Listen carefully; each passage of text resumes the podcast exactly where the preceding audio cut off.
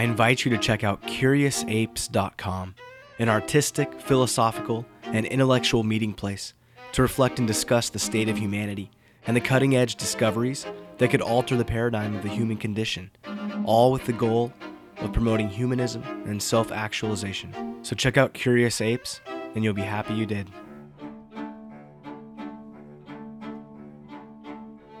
Mike Morris of Haverhill, a market town and civil parish just northeast of London, while dressed accordingly, is actually not Santa Claus.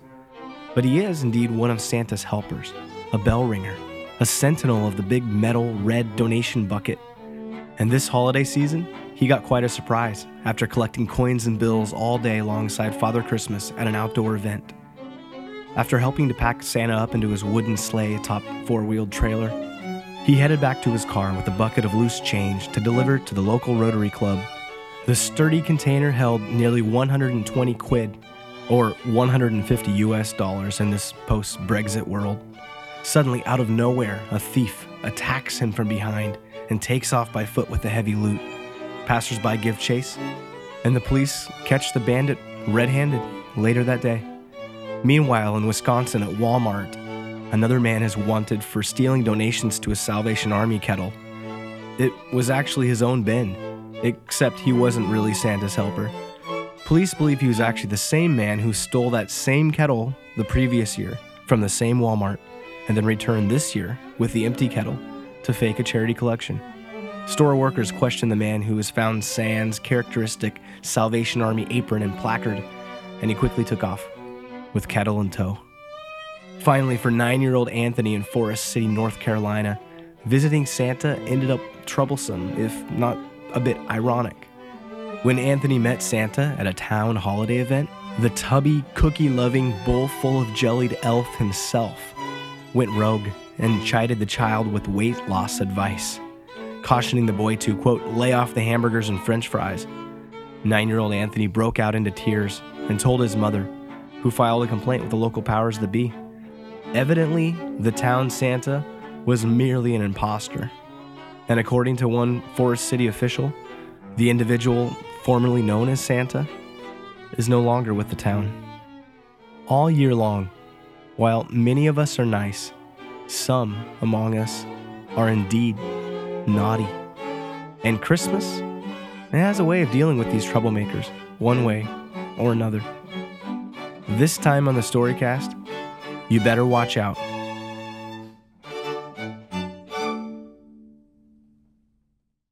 Chapter 1 Christmas Past.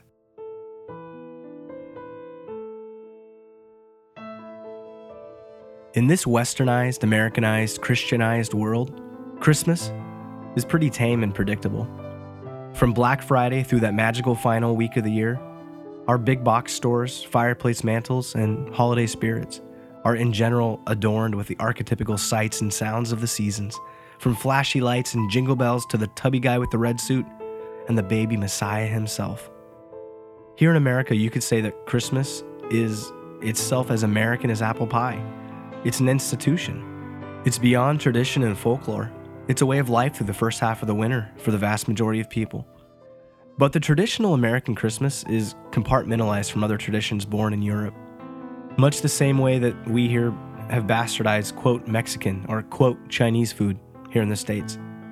And I'm not just talking about Jolly St. Nick or Father Christmas or who grandfathered the Christmas legends and rituals we hold dear. There are some terrifying, quote, Christmas legends and lore from all over the world. I'm talking grisly, sinister, gruesome, even. So much so that it's as if our innocuous institution of Christmas misses the mark.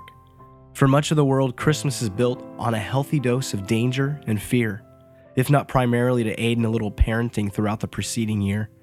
So grab some ginger snaps and a hot cocoa or a nice heady stout and dive with us into a macabre holiday history of intrigue and terror. A long cloak, pointed hood, fur around his neck, a long white beard, and a big bag. This nefarious character is no Santa Claus, rather, another character entirely. We're speaking of Belsnickel, a crotchety gift bringer known to much of the German speaking world. Belsnickel crept from myths into 19th century accounts in Germany. He's a dark servant of the venerated Saint Nicholas who visits children begrudgingly. He dresses in menacing disguise, torn, tattered, dirty clothing. He dons a mask from which slithers a long tongue. Sure, Santa has his naughty and nice list and keeps the coal handy for the kids who fall short, but Belsnickel takes matters into his own hands each year.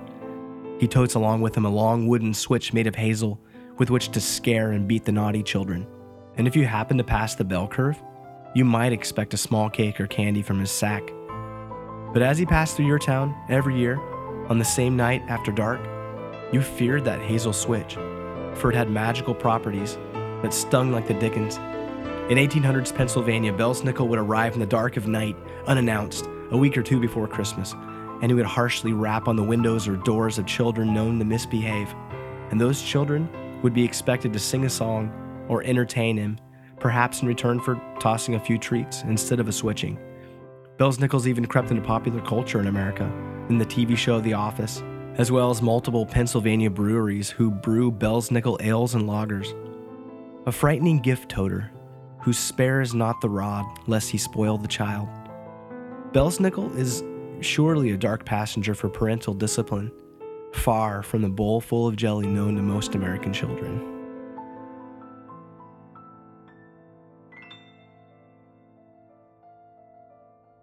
But in some circles, Christmas gets even darker. He was chubby and plump, a right jolly old elf, and I laughed when I saw him, in spite of myself. A wink of his eye and a twist of his head soon gave me to know I had nothing to dread.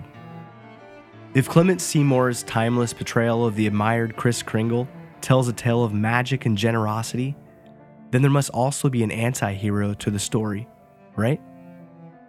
Derived from Austro Bavarian Alpine folklore well before the modern era, the pagan tale of Krampus embodies the polar opposite of what most of us think about Christmas horror and torture, the ultimate boogeyman Legend goes that Krampus is the ultimate Christmas demon, a companion to St. Nick, who does the Christmas dirty work.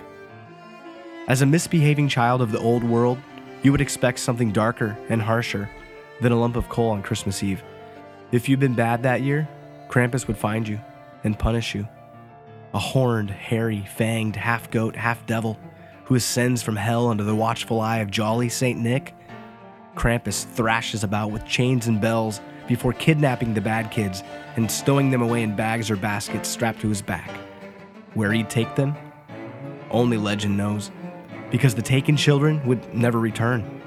But likely he'd cart those bad eggs off to his demonic lair to beat, torture, eat, and drown before descending with their leftovers straight back to hell. You can't make this stuff up. Or can you?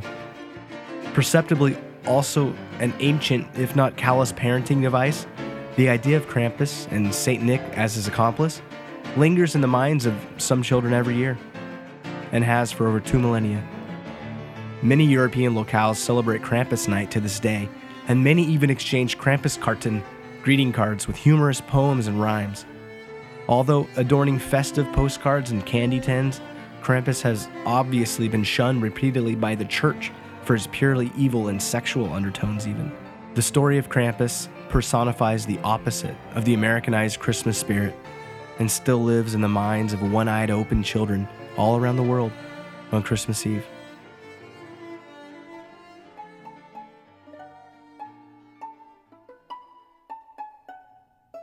This final holiday tale is as offensive as it is monstrous. And that's because racism should be as disgusting as monsters literally harming or consuming children. Because that's exactly what stereotyping does, after all. Black Peter, known to much of Holland and beyond as Zwarte Piet, is a servant of good old Saint Nick who delivers sweets and presents to boys and girls. But his sensation as part of the winter celebration is not so tame. His depiction goes beyond gift giving and political correctness to a level of societal racism that might just stop you in your tracks. As legend goes, Zwarte Piet emerged as a 19th century servant to the high flying, gift toting Sinterklaas, the granddaddy of all St. Nicholas tales.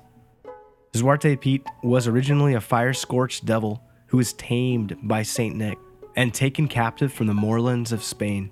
Zwarte Piet was one of an army of agents for St. Nick who would stand at the chimney holes of homes and listen in below to decide who was naughty and who was nice. If you were good, he'd report back accordingly to St. Nick. If not, maybe you'd escape with a simple flogging by switch, lest he carry you away in his kid sized kidnapping sack.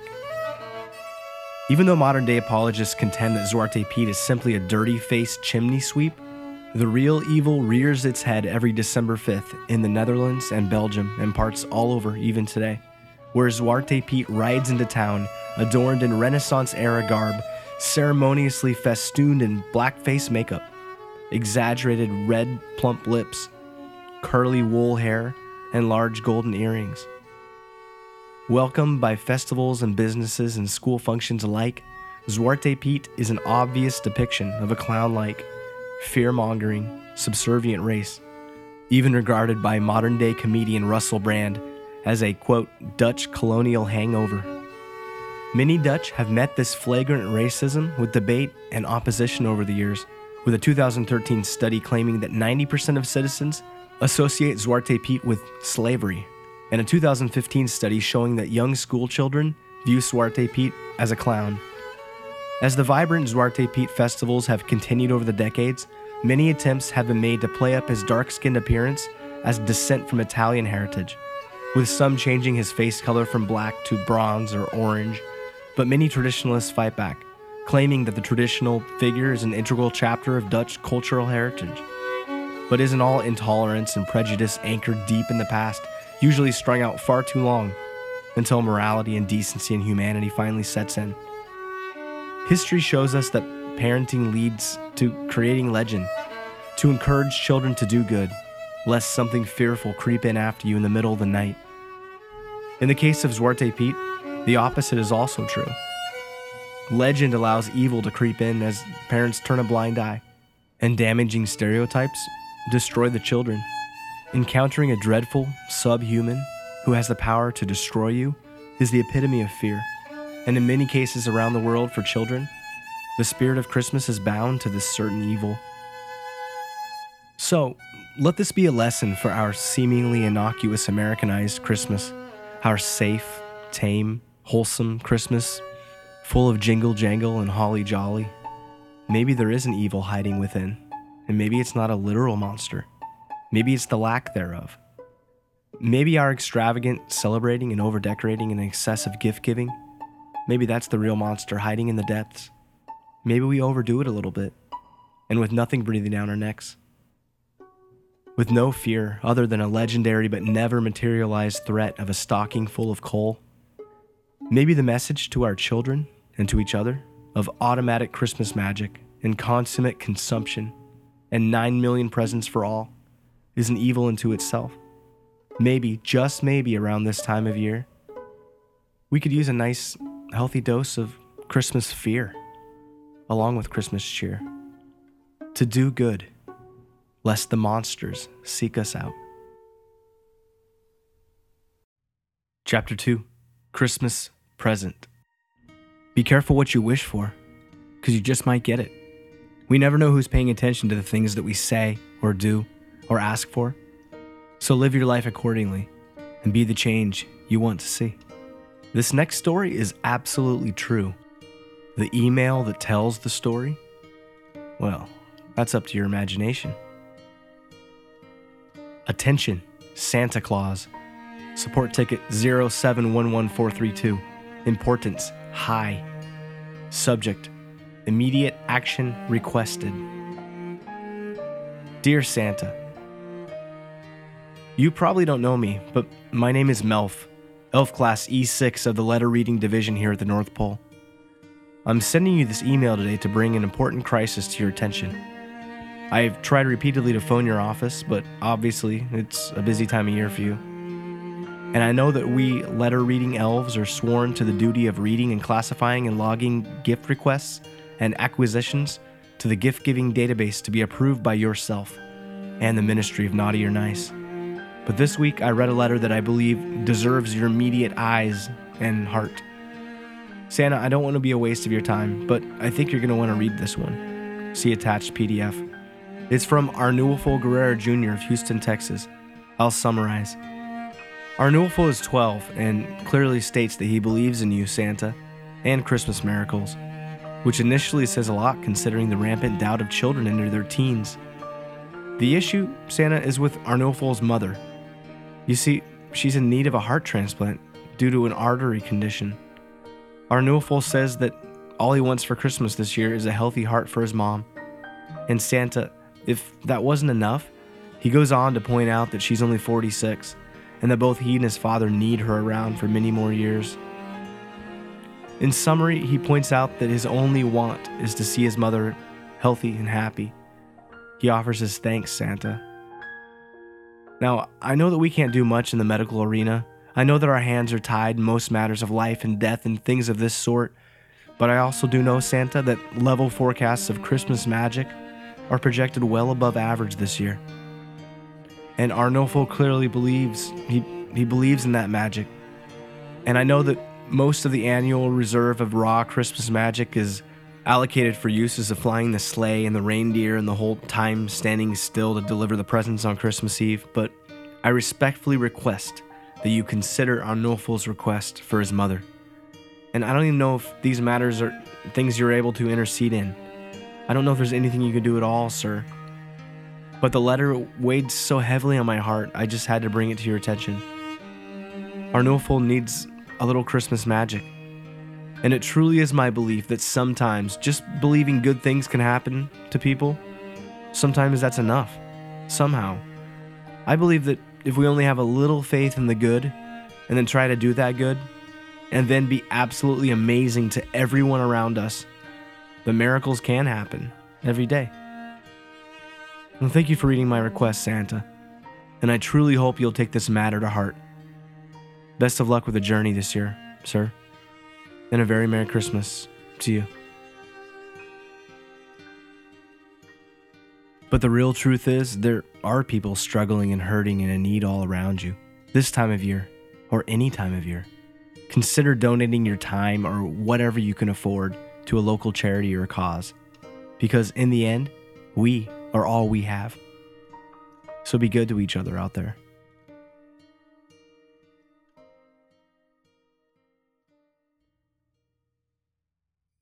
Chapter 3 Christmas Future so there was this one Christmas where I made every excuse in the world to not travel home for the holidays. It's a long story, and it made sense at the time. But the point of it is, sometimes our experiences and choices, as wrong as they may turn out, are nothing more than a lesson to be learned for the next time around. Whether you celebrate Christmas in any way or not, I hope you're at home with loved ones this year. This song, titled Noel, is the next up in my season 2 musical series and the whole album is all yours when you visit support.storycastpodcast.com.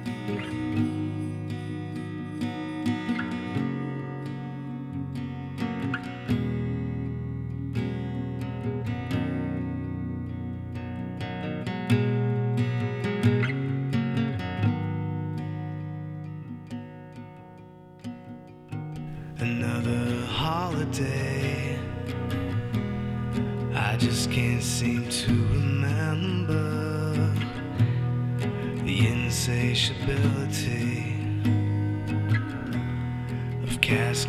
mobility. And I just can't seem to sleep at night in this jungle of the bright Christmas lights.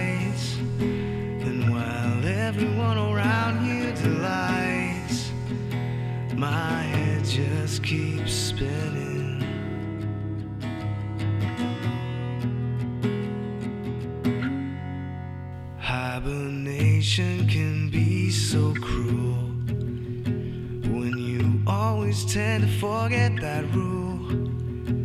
When the bank card is balanced and my left finger's calloused, empty mistletoe hung over our door When what to my wandering eyes should appear but another falling ornament on an ornamental year. Now the gifts are all wrapped snow. And I pour another ornamental beer. And my mother said, my mother said that I should come home this year. Insistency and piety do so well and making clear. A white Christmas homecoming, a jingle bell symphony. The silent night screams to me, a candid Noel.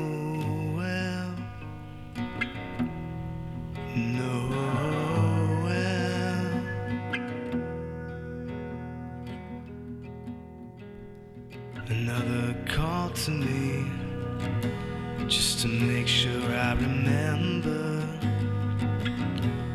the warm partiality that borders reality.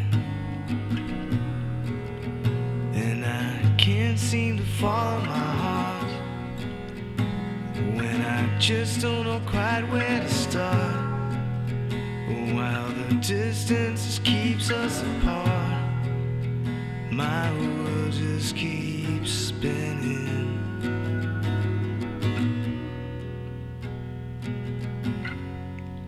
Conversation can be so cruel when you always tend to feel like the fool.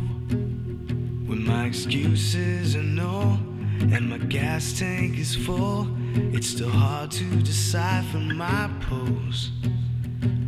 When out in the yard there arose such a clatter, I tried to protest, but I knew it wouldn't matter. He said the sleigh is all ready, and the reindeer fly steady, and the flight path was charted for me.